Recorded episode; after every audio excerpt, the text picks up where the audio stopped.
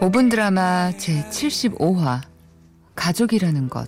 짧은 입맞춤을 해주던 사람.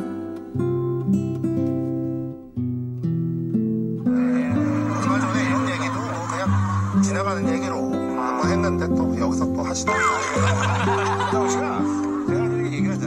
텔레비전에서 공허한 웃음소리가 흘러나오는 동안 나는 국에 밥을 말아서 꾸역꾸역 입속으로 밀어넣었다. 혼자 먹는 여자의 밥상만큼 외로운 것도 없다는 누군가의 말이 생각날 때쯤 핸드폰에서 진동 소리가 전해져 왔다. 친오빠의 전화였다. 한 살 터울의 오빠와 나는 명절에 집에서 마주쳐도 서로 보는 둥 마는 둥 할 정도로 사이가 좋지 않다. 한때 의좋은 남매로 동네를 호령하던 우리가 어쩌다 남보다 못한 관계가 된 걸까? 학창 시절 공부며 운동이며 못하는 게 없던 오빠와 달리 나는 어느 하나 잘하는 것이 없는 아이였고 자동적으로 오빠에 대한 부모님의 기대는 커져갔다. 그 기대가 나에게는 편애처럼 느껴졌고 골맞던 마음은 결국 대학 문제로 터져버리고 말았다. 야, 내가 재수를 하고 싶어서 했어? 오빠가 돼서 앞길을 열어주질 못할 망정. 왜 가로막아? 왜? 엄마가 어 나한테 청주에 남으라는데 이제 어떡할 거야? 내가 이 꼴 보려고 잠도 못 자고 그 생고생을 할 줄 알아? 아, 그래서 나보고 도대체 어쩌라고? 똑같이 공부해서 서울에 있는 대학 붙었는데 오빠는 되고 나는 안 되는 이유가 뭔데? 어? 그러게 제때제때 대학 가고 군대 갔으면 좋잖아. 아이, 진짜 이게 보자 보자니까. 이- 좋은 말로 할 때 그만해라. 뭘 그만해? 오빠 네가 어? 내 속을 알기나 해? 아, 난 뭐, 나는 뭐 내 마음이 편한 줄 알아? 어, 나도 불편해, 불편하다고.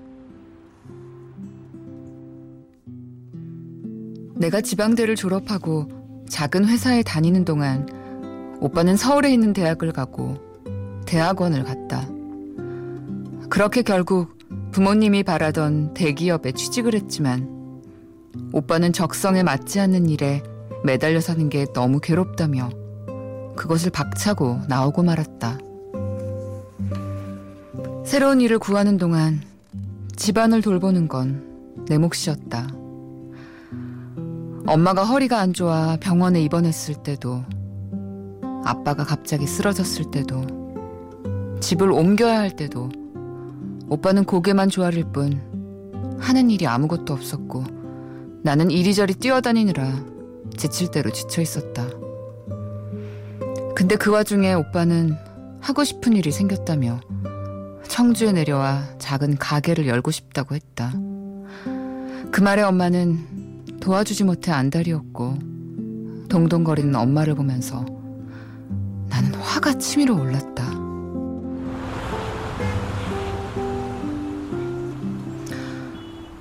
오빠 너는 뭐가 그렇게 잘났어? 뭐가 그렇게 잘나서 매번 엄마 아빠 등골을 빼먹는데? 등골을 뺨. 너 무슨 말? 야, 나 부모님한테 손 벌려서 가게 할 생각 추워도 없어. 받을 생각 없으면 말을 하지 말던가. 노인네가 얼마나 걱정이 됐으면 눈 떠서 잠들 때까지 니네 오빠 잘 돼야 되는데 잘 돼야 되는데 어? 그 소리밖에 안 해. 알아? 진짜 그렇게 살고 싶어? 아, 나 사는 게 뭐 어때서? 아, 내가 가게 한다고 뭐 너한테 피해 준 거 있어? 없잖아. 됐고 나 결혼하고 나면 이제 오빠가 다 알아서 해. 그동안 엄마 아빠가 우리 아들 우리 아들 하면서 해달라는 거 다 해줬으니까 그거 갚으면서 살아. 알았어? 뭐 하라면 뭐 내가 못할 줄 알아?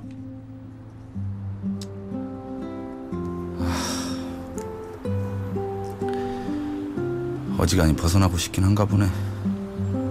오빠라고 해준 것도 없으면서 그 시점에 화는 왜 내가지고 아 참. 근데 저 자식 시집갈 돈은 있나?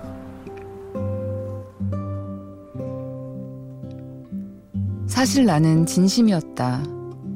결혼을 하고 나면 오로지 나만 바라보고 나만 걱정하며 살 작정이었다. 그런데 1년 전 시작한 결혼 생활은 평탄치 않았다. 5년 가까운 시간을 함께한 사람인데 그 사람에 대해서만큼은 누구보다 잘 안다고 자신했는데 결혼과 연애는 달라도 너무 달랐다. 평생 사랑을 주겠다. 약속한 사람은 운데간데 없이 몇 달째 등을 돌린 채 잠드는 그 사람을 보면서 나는 하루에도 몇 번씩 그만두고 싶다는 생각을 했다. 하지만 참고 참고 또 참았다. 그런데 며칠 전 그 사람이 생각할 시간을 갖자며 짐을 싸서 횡하니 사라지고 말았다. 그날 나는 감정을 주체하지 못하고 울어대다가 엄마에게 모든 걸 털어놓았다. 나는 핸드폰에 뜬 오빠의 이름을 보면서 혹시 엄마가 나와 그 사람 얘기를 한 건 아닐까 싶어 쉽사리 전화를 받지 못했다. 바로 그때 현관에서 초인종 소리가 들려왔다. 조심스레 문을 열자 그곳엔 나의 오빠가 서 있었다. 오빠는 집에 들어와 내 초라한 밥상을 물끄러미 바라보다가 무거운 입술을 떼어 한마디를 건넸다.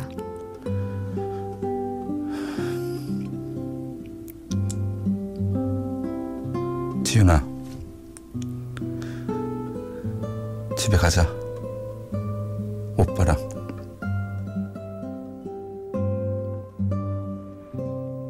나는 못 들은 척 계속해서 입속으로 밥을 밀어 넣었지만 목구멍에서 더 강력한 것이 차올라 삼켜지지가 않았다.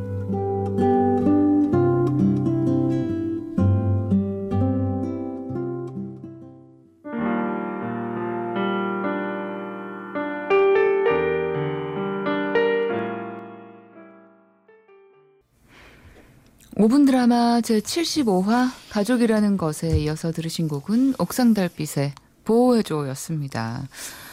제75화는요, 매일 티격태격 하면서 남보다 못하게 지냈던 오빠가 힘든 상황이 되니까 가족의 역할을 예, 제대로 해준 그런 이야기였어요.